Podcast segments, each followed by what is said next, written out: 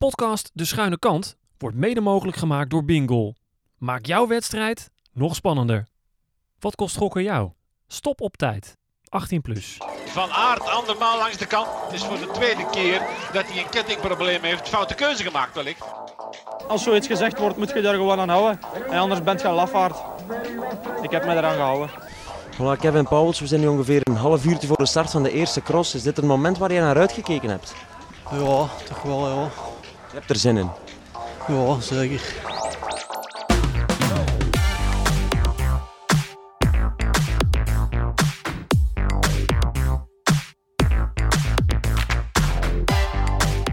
Ja, welkom terug bij toch wel mijn favoriete podcast van het jaar van de schuine kant. Namelijk de voorbeschouwing op het wereldkampioenschap. We hebben er een eh, heel jaar naartoe geleefd.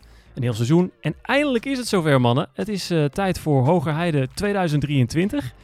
En eh, ja, ei- eigenlijk zijn we deze week al een beetje begonnen hè, met, eh, met, met podcasten voor het WK. We hadden een paar korte specials. Is de WK-koorts er bij jullie al in? Nou, eh, uiteindelijk eh, komt het daar wel op neer, ja. Eh, want eh, ehm, jij hebt vorige week een beetje tijd ingeruimd of tijd gevonden om nog even twee korte teasertjes te maken. Dus wa- waarvoor dank, want dat gaf weer een extra slinger aan de timeline van de schuine kant. Met een deceptie van Boom en het drama van Sint-Michels-Gestel. Eh, en toen ik zag dat je die aan elkaar geknutseld had, dacht ik, ja verrek, dit is toch weer, ja, misschien dat het wel weer een jaar wordt om nooit te vergeten of, of wat dan ook. Dus dan, dan loopt de koorts wel weer een beetje op met selecties die nog eens bekend gemaakt worden. En eh, nou, eh, het, het nieuws druppelt de hele tijd een beetje door. Dus nou, het wil wel met die koorts. Fijn is dat, hè? Ook de opinie die een beetje doorkomt komt over het parcours. Eh, Adrie van der Poel ligt aan Hazen weer een beetje onder vuur. Iedereen vindt er ineens wat van. En ja, de focus is bij de hele wielenwereld ineens op het veldrijden. Wij, zijn, wij, als podcast zijn er de hele eh eh cyclocross-winter. Eh, maar we hebben wat concurrentie voor, de, voor deze week, zal ik maar zeggen. Ehm, maar ja, inderdaad, die specials. Dus ik vond het wel interessant als je terugkijkt naar het verleden. Er zijn best wel veel WK's die veel besproken zijn. Eh, ja, Wouter, we hebben het over dat WK van 2009 gehad. Ja, Heb je er nog, nog, nog een paar die er echt bovenuit springen voor jou? poeh, ja, er zijn er. Ik, ik volg het WK ongeveer sinds 2005. Eh, dus ik heb natuurlijk heel die tijd meegemaakt dat eh, iedere keer Sven Nijs als huizenhoge favoriet naar het WK ging. En dan iedere keer was er weer wat. Meestal werd hij dan geklopt door eh Vervekken. Ja, Stibar natuurlijk, 2014 uit mijn hoofd. Die terugkwam voor één cross en dat was meteen het WK. En die legden ze er meteen allemaal op. En dat was een beetje een, soort machtsvacuum. Natuurlijk een soort interbellum tussen de, de periodes van dominantie van Sven Nijs eh, eerst en later Van Aert van de Poel. Ja, dat, en dat was in Hogerheide, dat WK. Ja, dus dat was ja, wat dat ja. betreft ook een, een saillante. En Teun, ik zat te denken, ja, ik heb dus een, een aflevering over 2000 en 2009 gemaakt. Maar die van 2018 had er qua, qua trauma ook wel tussen gekund. ja, inderdaad. Je had eh, m- m- mijn eh, pijnlijkste, eh, eh, nou, tot voor kort überhaupt enige ervaring met het bezoeken van een cross, maar ook meteen de pijnlijkste wel naar boven kunnen halen. Want niet alleen eh, verloor eh, Van der Poel daar toen, we hadden toch allemaal gehoopt die gaat het daar laten zien. Na een knallend seizoen werd uiteindelijk derde. Maar voor mij is het trauma altijd extra groot. Ik heb dat misschien ook wel eerder verteld, omdat de dag al begon met een kapotte auto, een vertraagde trein, Oh ja. een bus waar we in Oh. moesten, een, een mislukte wandeltocht. En vervolgens stonden we eindelijk in Valkenburg. En ehm, ja, toen eh, verloor Van der Poel dus ook nog. Nee, eh, eh, oh ja, en daar kwam bij dat de volgende dag in die eh, auto die het niet deed ook nog was ingebroken. Dus dat waren 24 topuren. Dit is precies de reden waarom ik eh niet nog een extra aflevering gemaakt heb. Want ik, dit wil ik natuurlijk helemaal niet ophalen bij je. Oh, en jongens, hoor, ik... we, gaan natuurlijk wel eh, met een positief gemoed dat weekend in. Hè? We gaan niet voor een WK trauma. We gaan weer eh, op naar een, nou, hopelijk vooral historisch WK. Want als je kijkt naar afgelopen winter, dan belooft het wel wat, Wout. Ja, dit belooft zeker wat. Het leek er natuurlijk een beetje op in de, in de, in de kerstperiode en in eh, de latere fase. Dat het, een, dat het als een nachtkaarsje uit ging gaan. Omdat Van Aert zoveel sterker was dan, eh, dan de rest. Maar ja, hij is gewoon terug, toch? Eh, rugproblemen of niet, misschien wel nog. Maar het gaat gewoon bloedje spannend worden als het aan mij ligt. Ja, daar gaan we het zo over hebben, die tweestrijd. Eh, er zijn meerdere tweestrijden, want ook over... eh, Blijf Fem- zeker luisteren. Inderdaad. Fem en Puk gaan we het ook nog over hebben. Eh maar Teun, we moeten ook eerst even terugkijken nog op ja, de laatste crossen. Dat zijn altijd de, de piketpaaltjes, de laatste... Je bent zo goed als je laatste cross. En ehm, ja, zijn we eigenlijk iets wijzer geworden? Want de grote twee... Ja, voor eens en voor altijd hebben we dat maar even beslecht dat het, dat het de grote twee zijn. Die reden niet op dezelfde plek, niet in dezelfde cross. Nee, en dat beantwoordt denk ik meteen jouw vraag. Daarmee ben je dus eigenlijk niets wijzer. Eh, ze wonnen allebei. eh, van Aert in Hamme en eh, Van der Poel in Besançon. Ja, oké, dat is mooi. Dan zijn ze in ieder geval allebei in goede vorm. Over de onderlinge strijd kan je eigenlijk nu niks meer zeggen. Nee, dus wat dat betreft, er is ook niet, niet een van de twee door het ijs gezakt. En bij de vrouwen gebeurde precies hetzelfde. Eh, in, eh, ja, eh Fem won, Fem van Empel won in Hamme en Pietersen in Besançon. Eh, was dat niet ook meteen weer een beetje saai als ze niet tegen elkaar opgesteld staan? Jawel, Ja, maar dat, dat is- denk ik, dat denk ik wel. Dat, dat, dat, ik, kijk, het, is ehm, in hun geval een, eh, vast een hele logische keuze. Eh, maar ja, wij hadden die tweestrijd in beide gevallen natuurlijk eh, nog het liefst een weekendje extra gezien. Ja, nou, dat weet ik niet. Mag, mag ik het daar beleefd mee oneens zijn? Alles. Kijk, we hebben zo'n in- intense periode gehad met, met zoveel crossen op absoluut topniveau eh, en nog ver daarboven. eh, ja, heel kort op elkaar, achter elkaar. En ehm, terwijl dit hele seizoen voor die twee mannen draait om maar één wedstrijd. En dat is aanstaande zondag in Hogerheide. En wat je natuurlijk absoluut niet had willen hebben, denk ik dan, naar mijn hele bescheiden mening, is dat als ze tegen elkaar hadden gereden het weekend voor die cross en een van de twee was overduidelijk de sterkere geweest, dan was je toch met een, met een heel ander gevoel naar dit WK gegaan, denk ik. Als, eh, als neutrale toeschouwer, maar ook als fan van een van de twee. Gewoon als crossfan überhaupt.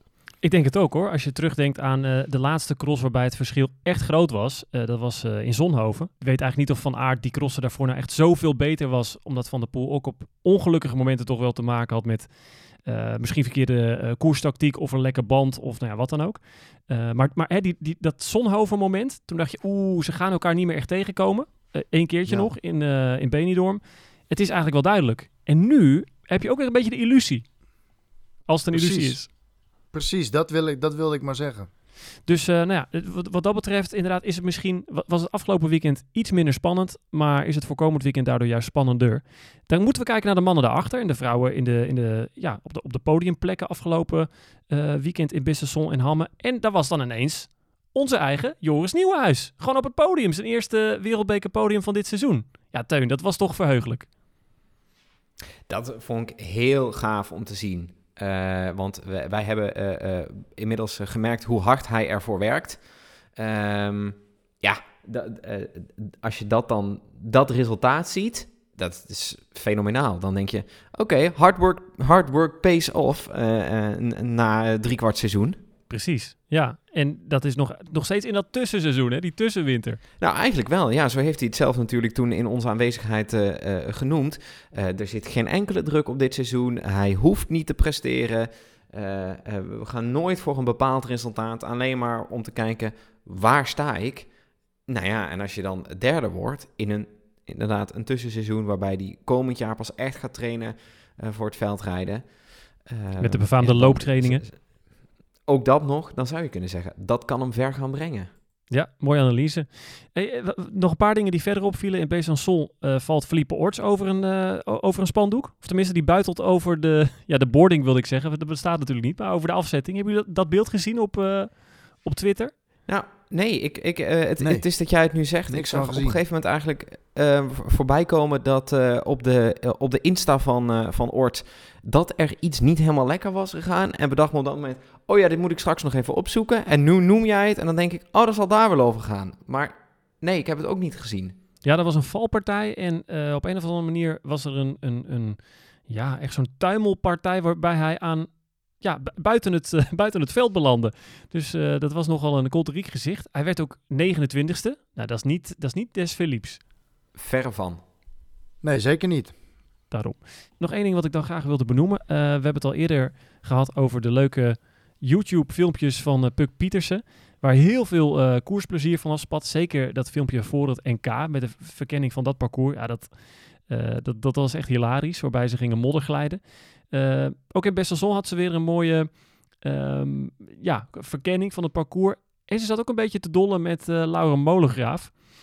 Um, ja, ik weet niet of jullie vaste volgers zijn van die filmpjes, maar ik vind het zeer vermakelijk, want ze zat een beetje de draak te steken en het verschil tussen de belofte of junioren en de elite, waar zij dan toch inmiddels wel echt toe behoort. Ook nog altijd maar twintig, hè? Ja, die, die vrouw, dat meisje, ja, mag je meisje nog zeggen? Die, die vrouw, die is gewoon geniaal, toch? Dat ze, dat ze zelfs dit, uh, dit zo goed beheerst. Die filmpjes maken.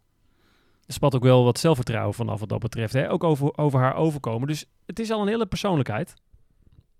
Is dat belangrijk eigenlijk als, als, als sporter vandaag de dag, Teun? Ja, daar kan je. Ja, dat weet ik wel zeker. Want ik denk, um, zeker in een, relatief kleine sport als, uh, als het veldrijden, moet je, uh, je, je je persoon gewoon een beetje ook neer weten te zetten. En als zij dat kan en, en onder de knie heeft, zoals ze dat in die filmpjes doet, dan gaat je dat echt helpen.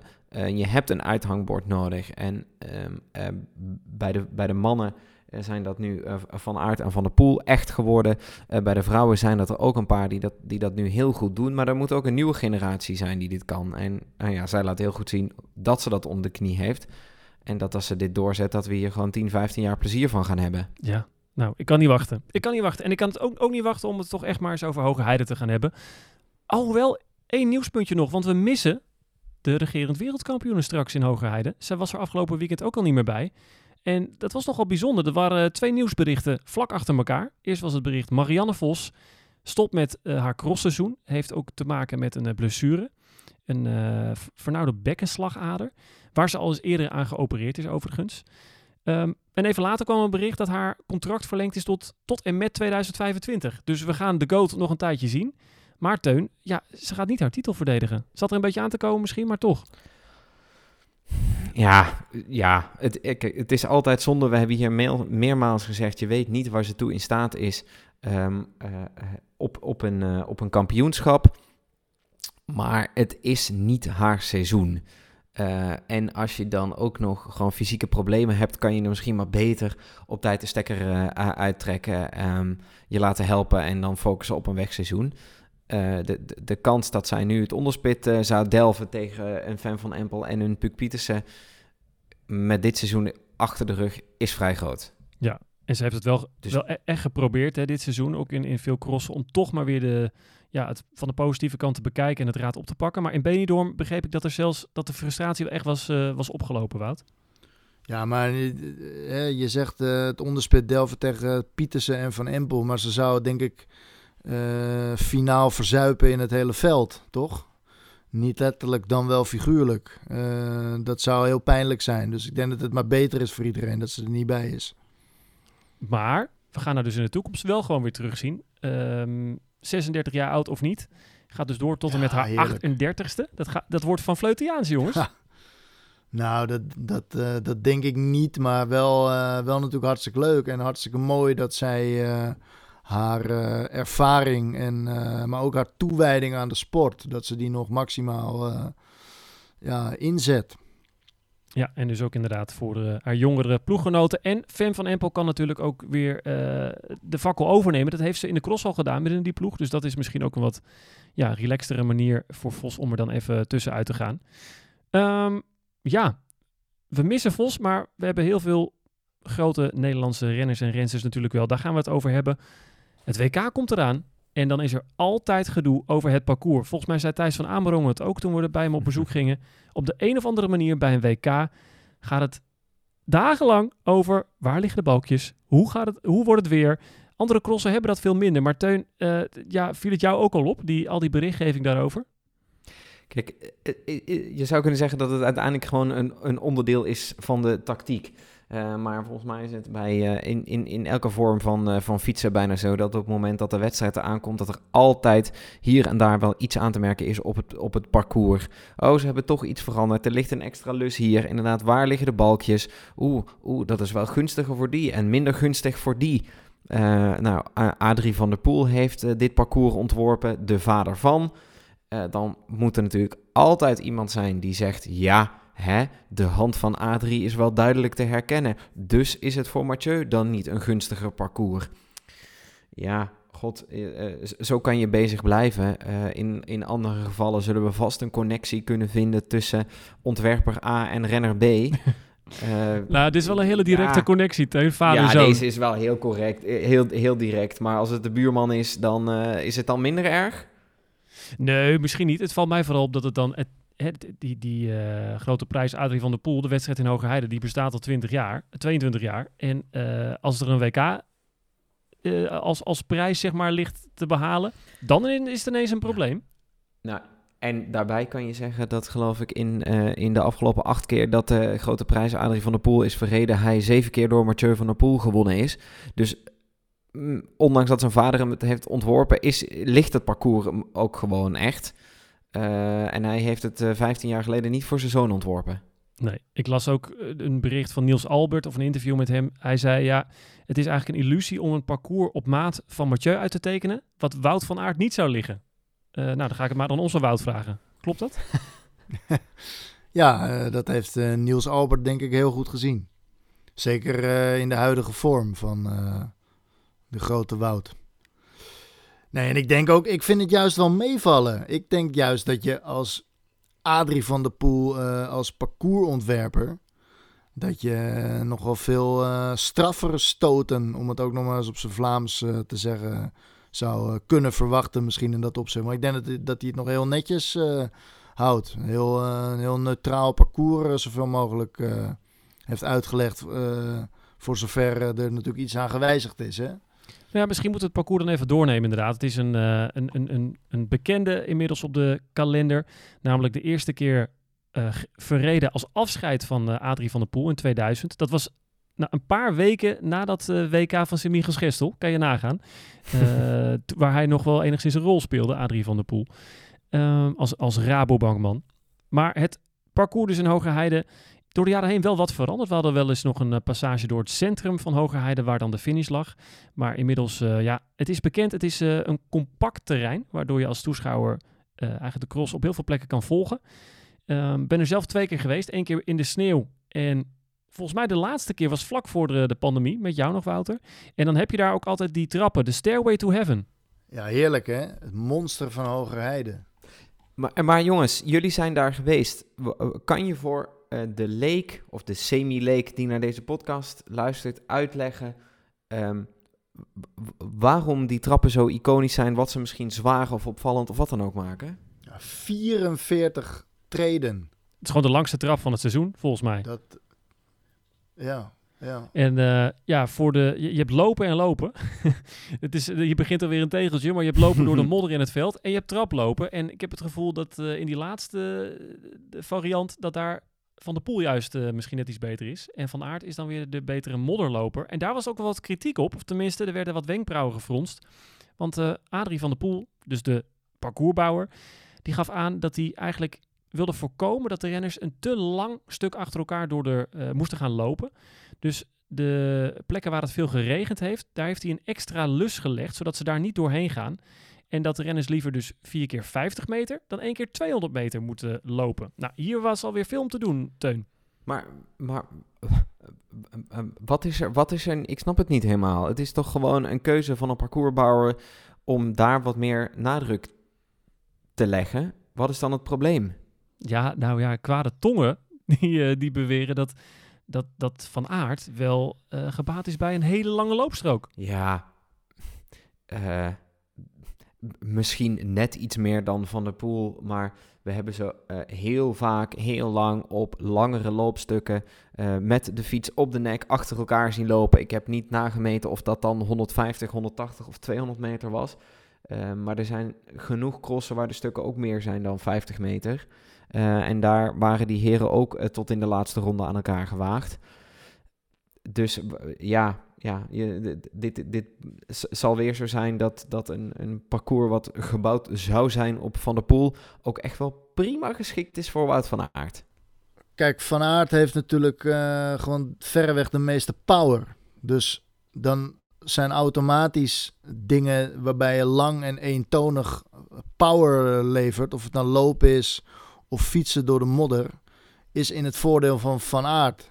En alles eh, waar je daar iets aan afdoet, is dan in, in zijn nadeel. Ja, schiet een partij op zeg. Mogen we dit eh, ja, gewoon even eh, in de prullenbak smijten? Deze, dat is een non-discussie. Oké, oké, oké. Maar goed. En ik ben, ik, ben, ik ben ook een grote Van Aert fan, hè? begrijp mij en niet verkeerd. Ik vind het een geweldige, geweldige renner. En crosser. Maar we gaan wel graag lekker gedetailleerd door het parcours heen. Want ehm, ja, er was nog iets waar toch al nu al veel over te doen was. Dan heb je in Hogerheide de balken sinds jaren en dag voor de VIP-tent liggen. Dat is gewoon helemaal op het vlakke stuk. Eh, eigenlijk totaal niet een plek waar het heel selectief is. Maar die balken die zijn nu ook verlegd. En die liggen nu... Nou, het eerste bericht wat ik erover las, dat zei lichtjes omhoog. En Jens Dekker die verbeterde het even op Twitter. Die zei, dit is gewoon dit is gewoon op een beklimming. En dit is bijna niet te doen om dan de tweede balk ook nog te springen. En een Van der Poel, die kan dat. Ja, Teun, is dat, dit, ja, dat is dan toch een dingetje. Ja, ja, misschien is dit dan eh, de, nog het, het punt waar je de, de kleinste loop voor nodig hebt. Ehm, want eh, een, een balk leggen op een hellend vlak vind, vind ik dan wel gedurfd, zeg maar. Ik zou toch zeggen, bedoel, afhankelijk van of je ze nou voor de VIP-tent weg wilt halen of niet. Eh, we hebben ook, ook al wel eens gehad over balken die vlak na een bocht lagen. Dat is ook al lastig, maar ze op een helling leggen... Ja, dat vind ik, dat, nou, hoeft van mij niet. Nee, in Tabor zien we dat ook altijd. Daar ligt hij ook eh, op, op zo'n eh, lichte helling. En als je daar kan springen en op de fiets kan blijven dus, dan, dan pak je vooral dat stuk na die balkjes echt wel een flinke voorsprong. Pietersen die, eh, die deed dat bijvoorbeeld daar in Tabor. Ehm, het zou misschien in de finale nog wel eens een verschil kunnen maken. Hè? Als, als een van de twee, we, we verwachten dan bij de mannen en de vrouwen toch een tweestrijd. Dat kan en de ander niet. Maar wie weet, wie weet. Ehm, jullie zijn het niet echt eens met die kritiek op Adrie van der Poel. Dat is me in ieder geval duidelijk. Waar, waar we het wel ook even over moeten hebben. Nee, free A3. Free A3. Eh, we moeten het hebben over de toekomst van de cross in Hogerheide. Want daar zijn toch ook wel wat, ja, wat, wat donkere wolken die zich eh, samenpakken. Eh, we hebben het al vaker gehad over de wereldbeker die hervormd is. Welke gevolgen dat heeft. Indirect is het gevolg dat gieten van de kalender is verdwenen. En het zou zomaar kunnen, en dit is iets wat ook de komende dagen bekend wordt. De concept wereldbekerkalender voor volgend jaar wordt dan bekend. Ehm, er zijn nu drie Nederlandse crossen in de Wereldbeker. Beekse Bergen, Hulst en Hogerheide. En die zouden naar verluid moeten vechten om twee plekken. Dus dat is al een, een verandering. En daarnaast wordt het ook steeds lastiger, eh sponsortechnisch gezien, om zo'n cross te organiseren. Er komt meer geld bij kijken. En waar, ja, is het nou Golazzo of Flanders Classic? Flanders Classic, denk ik, hè? Die willen het eigenlijk toe naar een, een ehm, concept van meer citycrossen. Dus denk aan Dublin, denk aan Benidorm. Dat, dat pakt goed uit in hun ogen. En dan krijgen die, die kleinere crossen, tenminste qua eh, eh, de plaats waar ze gehouden worden, die krijgen het moeilijk. Ja, we gaan het toch niet zien gebeuren dat Hogerheide van de kalender verdwijnt, Teun? Nou, dat mag ik niet hopen. Eh, ik vind het heel leuk dat er allerlei nieuwe crossen bij komen en dat we een beetje aan het kijken zijn naar, naar wat internationalisering van het, van het veldrijden en wat dat misschien voor de sport kan doen. Ehm, maar dat, dat moet niet ten koste gaan ehm, van, van iconische wedstrijden die al eh, sinds jaar en dag op de kalender staan. Eh, of die op gewoon heel interessante plekken eh, gehouden eh, worden of kunnen worden. Ook die afwisseling moet je erin houden. Dus om straks van alles een citycross te maken, ja, lijkt mij een beetje zonde. Kijk, we hebben het vorige week gehad over Benidorm. Het, het, het leuke aan Benidorm was dat er vrij veel publiek was. Het was verder echt een totaal oninteressante cross. Ehm, ik eh, ken hier... Dat is niet iedereen met je eens, hè? Nou ja, het, het, het, het laatste halve ronde was heel leuk. Maar verder was het gewoon een wedstrijdje hard fietsen. Ja, ja en voor in de afwisseling is dat dan misschien wel weer interessant. Maar jij zegt eigenlijk dat wil je niet eh, eh, twaalf eh, zondagen op rij. Nou nee, ik zit me even te bedenken dat, dat als Hoge Heide verdwijnt... we misschien een citycross hier in Utrecht moeten gaan organiseren. Dan leggen we op een parkeerterrein achter de jaarbeurs... maken we een brug in en twee balkjes. Ja, is dat dan waar de UCI naar op zoek is? Of de Flanders Classics? Nederrijnse Berg. Ja, is, is dat ook een citycross? Ja, Nieuwe, Nieuwegein eh afficheert zichzelf wel als stad, denk ik. Dus dat zou wel moeten Ja, kunnen. randje Nieuwegein al, hè? Ja, oké, oké. Nou, zou kunnen. Vind ik al interessanter dan het parkeertrein achter de jaarbeurs. Nee, maar jongens, die Thomas van den Spiegel, want we moeten die naam ook gewoon eh, noemen. Mensen moeten dat weten dat dit Thomas van den Spiegel is. Die is, denk ik, gewoon bezig om de, om de, de, cyclocross langzaam eh, ja, ter meerdere eer en glorie van zichzelf, althans dat denkt hij, om de cyclocross eh, de nek om te draaien. Want hij denkt dat hij de, de wereldbeker eh, groot maakt hiermee. Maar hij gaat in zijn eigen zwaard vallen, denk ik. Ja, dat voelt dan als iets prestigieus om dan in andere landen een, een mooie cross op de kalender te krijgen. Want Londen wordt ook genoemd. Volgens mij willen ze ook naar München. Eh, dat klinkt Ja. allemaal fantastisch. Maar eh, ondertussen eh, is, is, is de jongens, cross er helemaal niet bij gebaat. Nou, nee, daar komt het op neer. Volgens mij sloten we vorige week onze aflevering af met de krawattencross eh, en dat soort namen. Ja, dat ga je in Dublin en in München en in Londen en in eh, weet ik veel wat. Voor, voor je het weet zitten we in Abu Dhabi met de cross. Eh, ga, je dat, ga je dat allemaal niet krijgen? Een cross hoort gewoon... eh, ik vind Besançon al bijna een, een te grote stad voor een, voor een cross. Dat hoort in, in Hogerheide, dat hoort in Loenhout, dat hoort in, in Fayetteville misschien ook nog wel. Maar dat hoort niet straks in Benidorm, Barcelona, Napels en eh, Nee. Budapest. Nee, maar niet alleen dat, hè. Niet alleen dat, want, die, want door dit hele gedoe draaien dus ook gewoon de, de bestaande crosscultuur en, en crossen die georganiseerd worden natuurlijk de nek om. Want die, daar, daar komen geen renners meer op af. Eh, maar de wereldbeker draait zichzelf ook de nek om door veel te groot te zijn. Eh, helemaal niemand vindt dat klassement meer boeiend, want ja, bijna niemand die rijdt al die wereldbekers. Dat zei Lars van der Haar ook, hè? Die gaf eigenlijk aan van die wereldbeker, dat, die, die, het, het heeft een averechts effect. Want het is nu misschien wel het minst interessante klassement. Mensen, het, er zijn er zoveel, niemand rijdt al die wereldbekers, zoals jij ook zegt. De Super Prestige en de eh, X2O badkamerstrofee, die zijn eigenlijk overzichtelijker. Daar, daar begrijp je op dit moment beter ja, wat er gebeurt. Want alle renners eh, die, die, die, die, eh, die, die Ja. voor zo'n klassement gaan, die rijden al die wedstrijden. En ja, het is natuurlijk. Kijk, we kunnen natuurlijk niet in de toekomst kijken wat er, wat er gebeurt. Hè? Want de, de, de grote mannen en ook wel vrouwen van de cross. Althans, eh, die op dit moment natuurlijk nog eh, fulltime eh, veldrijdsters zijn. Maar die gaan natuurlijk allemaal op de weg ook vlammen. Ja, die, die maken het spektakel. Maar die, die, dat zijn eigenlijk parttime veldrijders. Of worden het. En dan heb je helemaal niks aan zo'n wereldbeker van eh 14 crossen. Heb je nu natuurlijk al niet. Maar als je dan ook nog eens een keer over de hele wereld, of eh, in elk geval door heel Europa, eh, crossen wil rijden, ja, dan, dan zeggen ze helemaal bekijk het maar.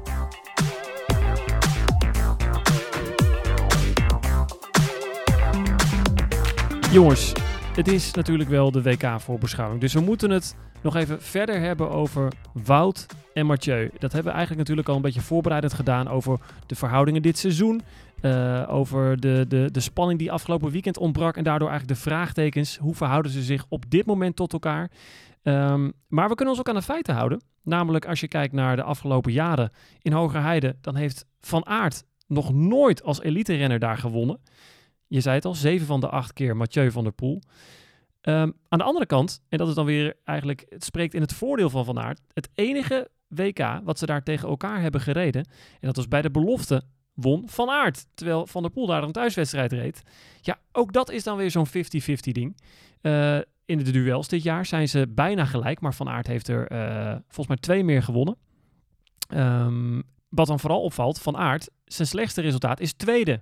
Vier keer niet gewonnen, vier keer tweede. Eh, van der Poel is veel grilliger. Ja, is het nou, want da- daar wil ik naartoe, is het nou 50-50 of is er toch een topfavoriet wat jullie betreft? Ehm, ja, dat is een goede, goede vraag. eh, waar ik me. eh, hè, we begonnen deze aflevering met. is er al WK-koorts? Ja, die WK-koorts die was er. Maar er is ook iets waar je toch de hele tijd een beetje over nadenkt. En ik moet eerlijk zeggen. Vooral over de vraag: is Mathieu van der Poel gelijk aan Wout van Aert? En langzaamaan bekroop mij deze week een beetje het gevoel dat de overhand toch een beetje naar Wout van Aert neigt te gaan. Dat is een paar procentjes, maar er zijn net wel dingen die meer in zijn voordeel uitvallen als je inderdaad, en zeker als jij het zo heel feitelijk op een rijtje zet, dan denk ik ja, ja laten we zeggen 55% kans voor Wout van Aert en 45% voor Mathieu van der Poel. Ik, ik hoor zo dat onderbuikgevoel rommelen bij je, Teun. Van waar komt dit vandaan? Maar het is een gevoel. Ja, ja, ja, ja. En, en, en het gevoel is er al de hele tijd. En jij gooit hier wat feiten op tafel. Dan denk ik, ja, dan moet ik er misschien ook maar eerlijk aan toegeven. Dat, dat dit nu is uh, zoals de kaarten liggen. Uh, ondanks dat ik ook als presentator van de Stiekem Mathieu van de Poel podcast. dat liever anders zou zien. Nou ja, dat is leuk dat je dat zegt. Ik, ik organiseer ook een wielerspel. En daarbij was ook een van de vragen van wie wordt er wereldkampioen. Er zitten nog wat andere mensen die meedoen aan het spel. Die dachten allemaal, ja, Mathieu van der Poel wordt wereldkampioen. En uh, de enige drie mannen die dachten van niet, dat waren wij drie. Je Wout? Ja, nou ja, dat is natuurlijk... Kijk, Van Aert heeft natuurlijk uh, ja, laten zien dat hij dat die het, het beste in orde is. Die is het hele seizoen, eigenlijk sinds die is gaan uh, beginnen, ja, is die alleen maar beter geworden en sterker en met nog meer vertrouwen en nog meer overmacht. En uh, de keren dat Van de Poel hem klopte, was dat natuurlijk minder overtuigend dan de keren dat hij Van de Poel klopte. En ik heb gewoon het idee dat hij ook nog echt overschot heeft. Dat hij bijna nergens echt het onderste uit zijn kan moest uh, schrapen. Maar wat denk jij zelf, uh, Dries? Daar ben ik ook wel benieuwd naar. Nou, dat, de mensen dat, thuis denk ik ook, helemaal. Dat laatste, daar ben ik het, daar ben ik het niet echt mee eens. Want ik heb uh, weer eens meer dan ooit de holle ogen van Van Aert gezien. En nou, misschien ook juist al net die paar keer dat hij niet won, maar dat hij juist zo door blijft draven. Of denk aan Diegem, die cross, uh, waarbij hij eigenlijk al tot twee keer toe geklopt is en toch weer teruggebracht wordt ook door Pitcock en het nog afmaakt. Dus ik denk, ik denk dat hij heel vaak juist tot het uiterste is moeten gaan. Um, waar ik vooral aan zit te denken is, kunnen ze elkaar op dit parcours afschudden? Van der Poel heeft dat in die eerste duels heel vaak geprobeerd en dat lukte niet. Van Aert kwam terug en in een sprint legt hij hem erop. In Benidorm kregen we dan ook een sprint, maar dat was wel een wat ander verhaal, want er was eigenlijk geen ruimte om te sprinten. Um, in Hogerheide is dat er wel. Dus ik zie het wel gebeuren en daarom voelt het ook zo 50-50 dat ze samen naar de streep gaan. Alleen ik denk dat dat niet een gelijke strijd is. Ik denk dat Van Aert, als Van der Poel hem niet weet te lossen, dat Van Aert dan wereldkampioen wordt. Poeh, daar, is mijn mening denk ik juist tegenovergesteld. Omdat Van der Poel is denk ik het beste in van die, van die uh, sprint uit deutjes. Zo'n ronde van Vlaanderen-achtige sprint. Uh, een, een, soort surplus afdwingen en dan is, dan is hij gewoon explosiever en vinniger. En hij heeft natuurlijk een keertje verloren van uh, van, van Aard was dat, hè? ik weet even niet meer welke cross, waar hij eigenlijk een foutje maakte volgens mij. Loenout. Uh, ja. In de sprint, hè? Ja, nou ja, dus daar, hè, dat foutje heeft hij dus al gemaakt dit seizoen. Dus hij is nu helemaal, staat hij op scherp om in elk geval dat daar goed te doen. Ja, maar daarover Wout, je zegt surplus, hè? inderdaad, zo'n zo'n korte sprint, zo'n zo'n vinnige sprint. Maar ja, in Ja. een cross heb je bijna nooit een, eh, een, een, een sprint die vanuit stilstand begint. In Hogerheide ook niet, want dan kom je van die afdaling af, van die schuine kant. En dan is het meteen sprinten. Dus ik denk, nou ja, Teun, misschien moet jij het oordeel vellen. Ik ehm, denk eh, dat, dat eh, eh, het een voordeel gaat zijn met die schuine kanten en de balkjes en dat soort dingen daar in dat laatste stuk om eh, echt vooraan te gaan zitten. Dat je dus eigenlijk dezelfde strijd zult zien als ze bij elkaar bl- blijven. Want die analyse deel ik wel dat er een grote kans is dat zij gewoon de rondjes gezamenlijk in elkaars wiel afwerken. Ehm, dat je na de schuine kant eh, daar toch wilt proberen om een paar meter te pakken. Op die manier de sprint als eerste aan te gaan ehm, eh, en, en hem dan af te maken. En ik denk eigenlijk wie als eerste aan dat laatste stuk begint, dat hij net wat gunstig aan de sprint zal beginnen en dat die hem ook zal winnen. Dus dat het er niet eens zozeer op aan zal komen wie er in die end sterker zal zijn. eh, maar dat het eigenlijk gewoon is wie de beste positie in het laatste stuk weet, weet af te dwingen. Ehm, en als je ze echt naast elkaar zou zetten, denk ik dat Van Aert nu de sprint zou winnen.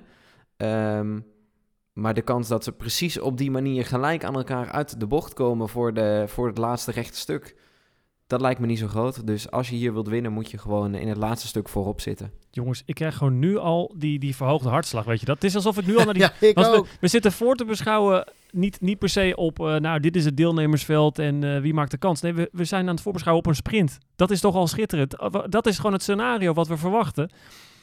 Ik, eh, ik, ik kan eigenlijk... Ik, ik kan er eigenlijk met mijn kop niet bij hoe die laatste, hoe die laatste ronde zal gaan. Want eh, moet je je voorstellen, hier, dit WK zou wel eens beslist kunnen gaan worden op eh, eh, echt op ho- grote risico's nemen. Gewoon foutjes in die laatste paar obstakels, die schuine kant, die balkjes. Ik denk dat het, eh, dat het ook wel eens zeg maar, zo'n deceptie net voor de sprint kan worden. Maar goed, Nou, wie, Oh. wie is het koelbloedigst? Wie heeft, wie heeft het koudste ijswater eh, door de aderen lopen?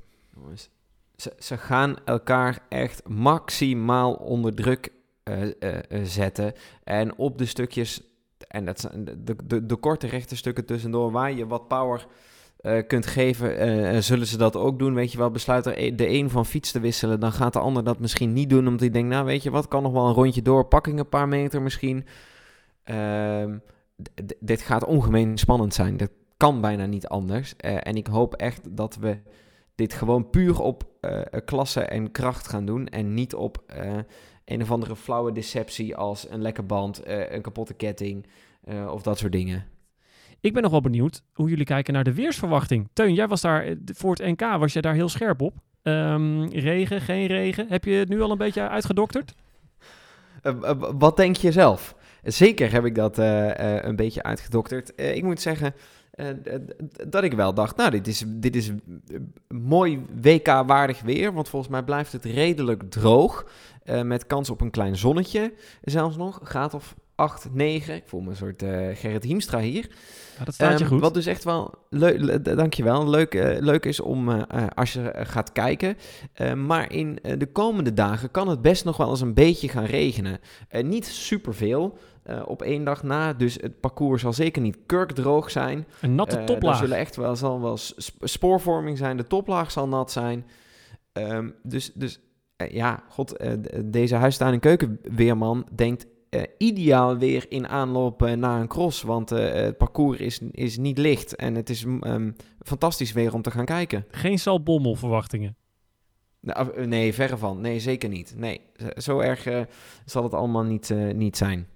Nou ja, ik, ik denk ook dat eh, de, de supporters van eh, Wout van Aert, die, eh, die moeten ook maar een boze brief sturen naar de weergoden, toch? Dat die hun eh, held niet goed gezien, gezind zijn. Even een, eh, een, regenraketje de lucht in. we hebben nog een heel groot duel. En een duel wat we eigenlijk niet hadden verwacht een jaar geleden. Want toen was er Vos tegen Brand in Amerika, in eh, Fayetteville. Daar waren ze al wel goed bij de belofte. Toen zelfs nog met Shirin van Anrooy erbij, die dit jaar, opnieuw bij de belofte gaat rijden. Omdat ze die, dat hiaat op haar erelijst nog moet gaan opvullen. Die gaat dus voor de regenboogtrui bij de belofte vrouwen. Ik heb het natuurlijk over... Gaat ze, die gaat ze ophalen, toch? Die regenboogtrui. dat kan eigenlijk niet meer misgaan. Ja, en dan Nee. zul je altijd zien dat het misgaat. Maar dat, dat, dat moet gewoon gebeuren. En dan kan ze volgend jaar gewoon bij die andere twee aansluiten. En dat zijn Fan van Empel en Puk Pietersen. Eh, ze hebben de wereldbeker met eh, Van Anrooy samen gedomineerd dit jaar. Van Empel en Pietersen, ja, bij die twee leek het eigenlijk in het begin van het seizoen dat Van Empel altijd aan het eh, langste eind trekt. Maar daar is ook wel wat gelijkwaardigheid in gekomen hè, in de loop van het jaar. Zeker. Eh ehm, eh, Pietersen, eh, de, de, de, eigenlijk ehm, van Empel helemaal begin van het seizoen goed. Daarna zakte ze wat in. Had ze, als ik het goed heb, ook was, ze, was een keer goed gevallen of had ze wat, moest ze wat rust nemen in ieder geval. Ehm, en toen heeft, eh, ja, dat is blijkbaar voor Pietersen genoeg tijd geweest om zich even te herpakken. Ehm, en sindsdien hebben ze eigenlijk eh, elkaar ehm, eh, afgewisseld in, eh, in, in, in grootsheid eh, per wedstrijd. Ja, en Van Empel dan vaak toch wel heel erg het hoofd koel gehouden in die laatste ronde. Je zei net al eventjes, Wouter, dat wordt weer belangrijk. Wie is er ijzig op dat moment? Nu staat er een wereldtitel op het spel. Maar het enige kampioenschap wat ze tegen elkaar hebben gereden dit jaar, dat was het NK. En daar zagen we toch Pieters in goede vorm. Van Empel natuurlijk door die val in Val di Solo ook nog... ja, duurde het wat langer voordat ze weer op haar oude niveau was. Is het weer helemaal gelijk, ja, gelijke strijd wat dat betreft? Of eh, zie jij toch wel een duidelijke favoriete? Poeh, dat durf ik echt niet te zeggen, joh. Dat durf ik echt niet te zeggen. Het is volgens mij is het, weten ze dat ook zelf niet eens, joh. Ik heb bij die meisjes echt nog steeds zo'n idee. En dat is waarschijnlijk helemaal onterecht, hoor. Wat ik nu loop te bazelen, natuurlijk. Maar daar ben ik natuurlijk ook een onwetende bankzitter voor, tenslotte. Maar ik heb altijd het idee dat die meisjes ook maar gewoon iedere keer weer totaal verbaasd zijn over wat, eh, wat voor niveau ze uit de kast halen. Sterker nog, dat ze elke wedstrijd weer nog weer beter zijn dan de, dan de vorige keer. Dus dat het een beetje deze vuist op deze vuist eh, verhaal eh, is, weet je wel. Ja, daar lijkt het wel op, hè? Ja. Ja, maar aan de andere kant, als je eenmaal in kampioenstruien rondrijdt, de Europese trui voor Van Empel, de Nederlandse trui voor eh, Pietersen, ja, ik weet niet, dan wen je toch ook wel snel aan, aan winnen. Winnen gaat wel wennen. Ja, nee, tuurlijk. En het zijn natuurlijk, het zijn natuurlijk allebei wel winnaressen puur zang. Van Empel misschien nog wel ietsje meer dan Pietersen. Maar dat is, dat is ook meer omdat Van Empel... eh, omdat dat haar manier van koers ook is. Echt je focus op een tegenstander en, en, en focus op dat wiel. En een pats als een, eh, als een roofdier eh, je prooi doodbijten. Maar ja, dat gaan we gewoon zien. Daar gaan we gewoon sowieso van genieten. En als we dan medailles gaan uitdelen, want ja, jongens, we moeten even een spoorboekje doornemen. En dan Oei, begin oei, ik eventjes bij de vrouwenwedstrijd, want die is dus op eh, zaterdagmiddag. Eh, heel eventjes omdat we het nu hierover hebben. We hebben een heel seizoen lang in de Wereldbeker Nederlandse podia gehad. Dus geen enkele eh, andere nationaliteit ook niet een derde plaats kunnen pakken. Gaat dat, gaat dat ook weer het geval zijn? Gaan we gewoon een Nederlands podium voltallig krijgen? Ja, Mm, zonder ja. twijfel. Nou, nee, met enige twijfel, maar ik zeg toch ja. Ja. Eh, we gaan een... Ja, wie dan? Wie zou het moeten zijn? Wie, wie, wie zich erbij zet? Ja, Oh, van Persico? de niet-Nederlandse. Ja, Ja. dan Persico. Dat- Persico enige kans, denk ik, toch? ja. Ja. Ja, ik Denk denk, het wel, het ook. Ja, ik heb eerder al een keer vastgeroepen, maar dat is de laatste tijd toch wel echt minder. Eh, dus ik denk niet dat zij dat gaat doen. De enige die het dan misschien nog zou kunnen zijn, omdat ik het zo zonde vind om maar één naam te noemen, is Honsinger. Oeh, ja, dan moet daar wel iets bijzonders gebeuren, denk ik. Maar ja, eh, ja, Ja. wie weet. Ik denk Alvarado. Ja. Nou, begin van dit seizoen goed, maar daarna eh, toch wel wat minder. Dat is waar. Dat is Ja, waar. nee, ik denk, Ik ik denk- denk, ook dat, dat Alvarado de meest realistische optie is. Ja, dat denk ik ook.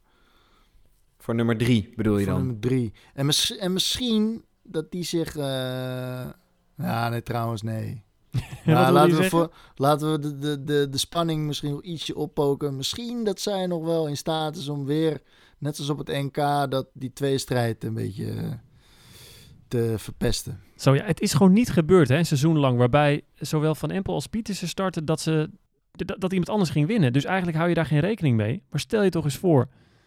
Nou, ik eh, ga eventjes beginnen bij het programma op vrijdag, want ja, voordat we het vergeten.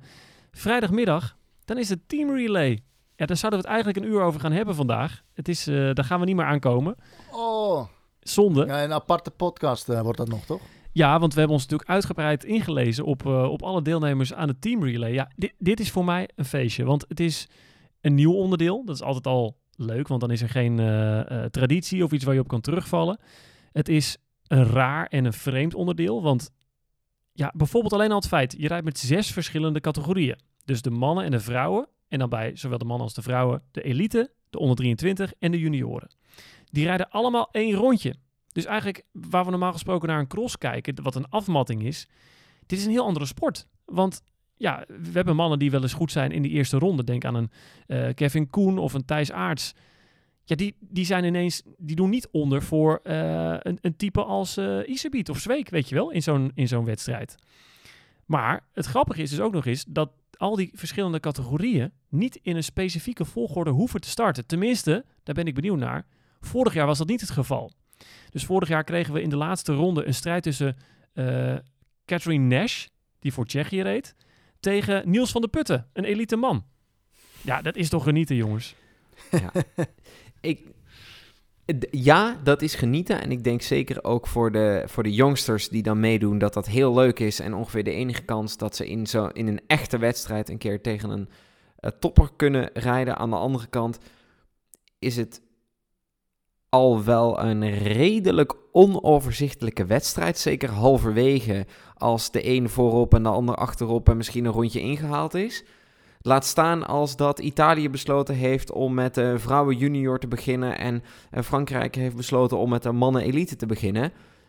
Ja, dan is er helemaal geen touw meer aan vast te knopen volgens mij. En dat is tactiek, hè? Als je, als je dus denkt dat dat een goed plan is, dat je met een hele goede inhaalrace of juist met een, een goede start, ja, daar, daarmee het verschil kan maken. Ik ben heel benieuwd of dit onderdeel de komende jaren eh, Kijk, gaat groeien wat dat betreft. Tactisch snap ik het. Als jij als bondscoach deze ruimte krijgt om het te doen eh, eh, door zelf de volgorde te bepalen, zou ik hem ook nemen. Maar ik denk voor de tv-kijker en misschien ook voor de kijker eh, aan de hekken, is het echt wel moeilijk te volgen. Want je hebt geen idee wie er in het eerste rondje voorbij gaan komen. Even eh, los van, de, los van de namen die meedoen dan. Wat, wat zou je dan doen? Wat zou dan ideaal zijn? Beginnen met iemand die in zijn of haar categorie de sterkste is. En dan langzamerhand eindigen met wat zwakkere broeders. En dan aan het eindje weer de allersterkste. Is dat dan het optimale, heet het? De optimale volgorde? Opstelling? Nou, ik denk dat je sowieso sterk moet starten. Dus je gaat sowieso met, met één of twee sterke renners of rensters beginnen. Dan kan je misschien halverwege wel weer wat terrein verliezen. En je moet in ieder geval hebben die een finale, die, die kan finishen. Die, die een goede eh, ja, slotronde, maar ook meteen zijn eerste ronde kan rijden. Eh, maar iemand die echt kan winnen, kan afmaken. Want misschien wordt het wel een sprint. Dus ik zou altijd mijn elite man aan het eind zetten om het meest in te halen. Oh ja, want dat, ja, Eh, dat ja- vergeet ik steeds. Het is natuurlijk, het is natuurlijk echt gewoon een koers. Je, je denkt de hele tijd aan zo'n estafette model met kurken ertussen of met lijnen ertussen. Maar het is natuurlijk inderdaad ook gewoon een koers.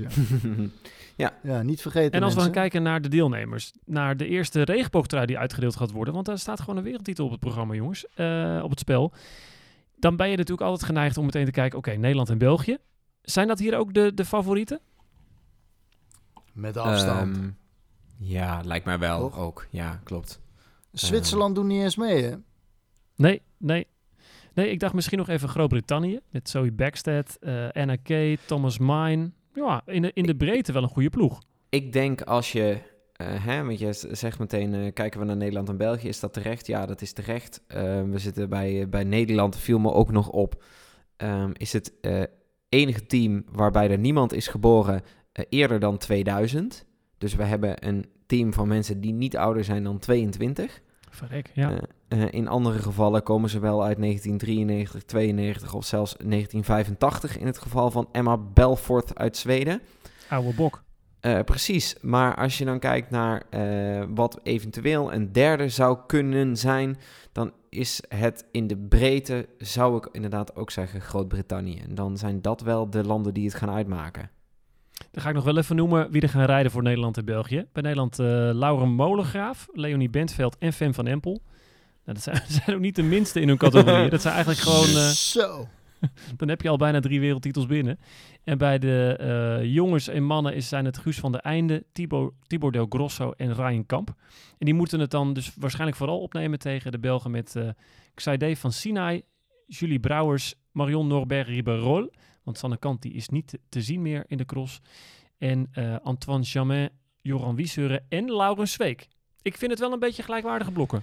Ja, dat, dat is ook wat ik zou zeggen. En ik heb het gevoel dat eh, zeker bij de mannen de Belgen wat sterker zijn. Bij, bij de vrouwen eh, zit het toch voornamelijk eh, bij de, bij de in, Ne- in Nederland, sorry, bij de Nederlandse vrouwen is het voornamelijk echt, zijn, hebben we gewoon drie wereldtoppers staan die misschien wel alle drie voor een, een eigen regenboogtrui gaan ook. Maar in, in België denk ik dat de kracht voornamelijk bij de mannen zit. Hebben we dan meteen, trouwens, hebben we dan meteen zes regenboogtruien of niet?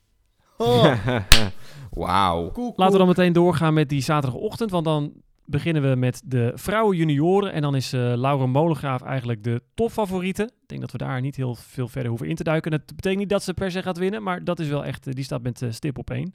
Ehm, daarna de mannen belofte. Dat is een beetje ehm Thibaut Nijs, Thibaut Del Grosso, dat soort jongens hè? Eh, eh, ja, dit zijn wel gasten die eh, op een bepaald niveau in sommige crossen al een tijdje me- met de elite meerijden, daar kunnen oefenen. Dus nou ja, in, in, in het, het veld waar zij nu in komen staan, ga je het daar wel over hebben.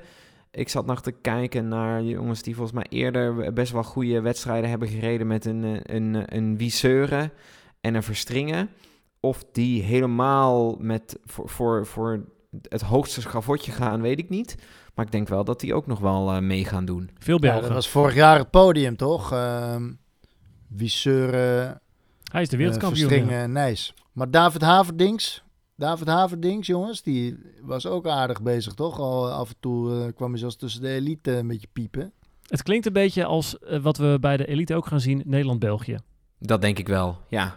Dan zaterdagmiddag om drie uur, dan gaat het gebeuren. Dan is het eh, tijd voor het WK bij de vrouwen. Dus dan verwachten we Fan van Empel en Puk Pieters. En misschien wel eh, Alvarado. En heel misschien wel Lucinda Brandt, die aangaf, ja, het is een WK. In het verleden was ik altijd wel goed in Hogerheide. Maar goed, het is, ligt niet in de lijn der verwachting. Maar misschien eh, gaan we haar ook nog wel zien. Ehm, dan zondag, de heilige dag van het WK. Nee, het zijn twee heilige dagen, jongens. Dat begint met de mannen junioren. Ehm, ja, Nederland en België hebben veel genoemd, maar die categorie gaat misschien wel naar een Fransman. Ja, nou in ieder geval als je kijkt eh, eh, wie daar dit jaar eh, belachelijke resultaten heeft gereden, eh, dan is ehm, dat inderdaad een Fransman. Ehm, ik zal nog heel even kijken wat er, wat er aan, aan Nederlanders staat, maar daar zijn geen namen die direct enorm opvallen. De Fransman is er dus wel en dat is Leo Bissot. Kijk, Ehm, en ik moest eerlijk bekennen dat ik daarvan toch heel even moest opzoeken eh, hoe zijn seizoen er precies uit heeft gezien. Eh, maar om het kort dan liggen wij nog te op bed, hè? S ochtends vroeg. Ja, vaak wel, vaak wel. Ja, de- dat bankzitten, dat vraagt ook wel wat van je. Eh, Leo Bissot heeft 17 ehm, wedstrijden gereden ehm, en heeft er daarvan maar vijf verloren. Eh, de rest heeft hij allemaal eh, eh, gewonnen. Dus ja, deze jongen kan wel wat. Dan hebben we ook nog Guus van der Einde. Daar moeten we op letten van, van de Nederlandse kant. En wat zag ik nou? Barnabas Vas. Ja, die Hongaar. Die werd vierde op het EK. Dus misschien een Hongaar daar nog op het podium. Ehm, na die wedstrijd is het tijd voor Shirin van Alrooy. En ga ik niet eens andere namen noemen. Dat is gewoon, Shirin, pak die trui bij de belofte vrouwen. En dan het duel dus om drie uur. Drie uur zondag in Hogerheide. Of je er nou bij bent of voor de tv zit, dan... eh, we hebben er uitgebreid op voorbeschouwd. Dan, eh, dan gaat het gebeuren. En ja, jongens, om vier uur dan, dan zitten we waarschijnlijk met, ehm, ja, met een droge mond. En eh, ja, gesloopt met een hartslag boven de 200 op de bank. Ik eh, eh, ik kan niet wachten tot dat moment eh, bereikt is. En ik weet me nog een moment te herinneren van de Ronde van Vlaanderen. dat ik letterlijk schreeuwend voor de tv stond. En van de hoge hartslag en de onrust niet kon blijven zitten om te kijken. Ehm, het zou mij niet verbazen als, we, als zo'nzelfde situatie zich voordoet komende zondag, zo rond vieren. Wout, ben jij er klaar voor? Ben je genoeg voorbereid? Oh ja, dit, dit wordt zo vet. Maar ja, kijk, die mannen die, eh, die, mannen die, die bouwen hier natuurlijk al het hele, de hele winter eh, naartoe. Maar ja, wij als bankzitters natuurlijk ook, hè. Dan moet het gebeuren. Dan moet je maximaal scherp zijn. Tegen die tv schreeuwen. eh, gierende adrenaline. Opgefoktheid door het dak heen. Dit klinkt Laat belachelijk. Dit klinkt overdreven. Maar ik heb afgelopen zomer met jou de Col du Granon rit in de Tour gekeken. Eh, Pogacar tegen de Jumbo-Visma's. En we waren helemaal... We waren gewoon twee, twee keer overleden na die rit. Ja. Dus ik, ik weet Dat hoe jij erbij zit. Dat is heel intens. Ja, dat is gewoon eh, alles geven. Ook als, ook als tv-kijker, toeschouwer. Heerlijk. En ook de me- ik roep ook de mensen op die afzakken naar de Brabantse wal. Jij als toeschouwer hebt ook een gedeelde verantwoordelijkheid. En ik roep nu niet op eh, tot eh, beschaving of wat dan ook. Nee, ik wil schuimbekken tot, eh, tot de absolute grens van het toelaatbare wil ik zien. Oh, dit, dit gaat wel weer heel erg op die Steven Berghuis-rail lijken. Nou ja, dit is het Steven Berghuis relletje is, is een stormpje in een, in, een, in een glaasje water vergeleken met wat we hier gaan meemaken waarschijnlijk weer. Dat is toch eh, het summum van, eh ja, van supporters heroïek. Een WK veldrijden jongens in de lage landen. Ja, Ja, ik wilde wel dit- bij dit aansluiten. wordt zo vet. Als je daar bent, als je in Hogerheide bent, laat het ons ook weten. Dus eh, tag ons op Twitter of op Instagram. Je kan ons vinden bij De Schuine Kant. En dat wil ik sowieso wel even noemen, want eh, ja, vergeet ook niet om je nog te abonneren op ons op in je favoriete eh, podcast-app. Dat zeg ik al een beetje uit voorzorg, want het seizoen is bijna voorbij. En we weten nog niet precies hoe we het eh, off-season gaan doorkomen. We zullen zeker er af en toe weer zijn, maar eh, over het algemeen kunnen we toch verwachten, Teun, dat we dan in het, in het najaar weer een, eh, ja, echt een media-offensief gaan doen. In het najaar zijn we er gewoon weer en eh, dan beloven wij eh, dat je onder de zon alvast een voorbeschouwing van ons krijgt. En dan nemen we je gewoon mee het hele veldritjaar eh, door. Maar abonneer je als je dit hoort ook even op de schuine kant. Want er komt gewoon nog een rete strakke eh, WK nabeschouwing. En wie weet sluiten we het jaar ook nog wel even af eh, met een eh, gezellig kletsje over het hele jaar. Zeker, Eh, zeker. Dus abonneer je gewoon, want nou, ja, ja, op die manier... wil je niet missen en dan maak je het voor jezelf makkelijk. Exact, dan raak je ons niet kwijt ineens straks als het een half jaar later is. En heb je die WK-specials nog niet gehoord, nog niet beluisterd, doe dat dan ook eventjes. Die staan gewoon klaar in de app. Ehm, mannen, ik wens jullie heel veel plezier en een beetje sterkte, want het is toch altijd wel een hele onderneming zo'n eh, WK kijken komend weekend. En ik eh, kijk er nu naar uit om jullie zondagavond te spreken met, nou ja, laten we dan nog één finale voorspelling doen. Hoeveel regenboogtruien voor Nederland? Ik zeg, ik begin wel, ik zeg vier. Vijf. Oeh, eh, dan zeg ik drie. Oei, oei, oei, oei, oei. Haha. Nou, ehm, tot zondag. Tot zondag.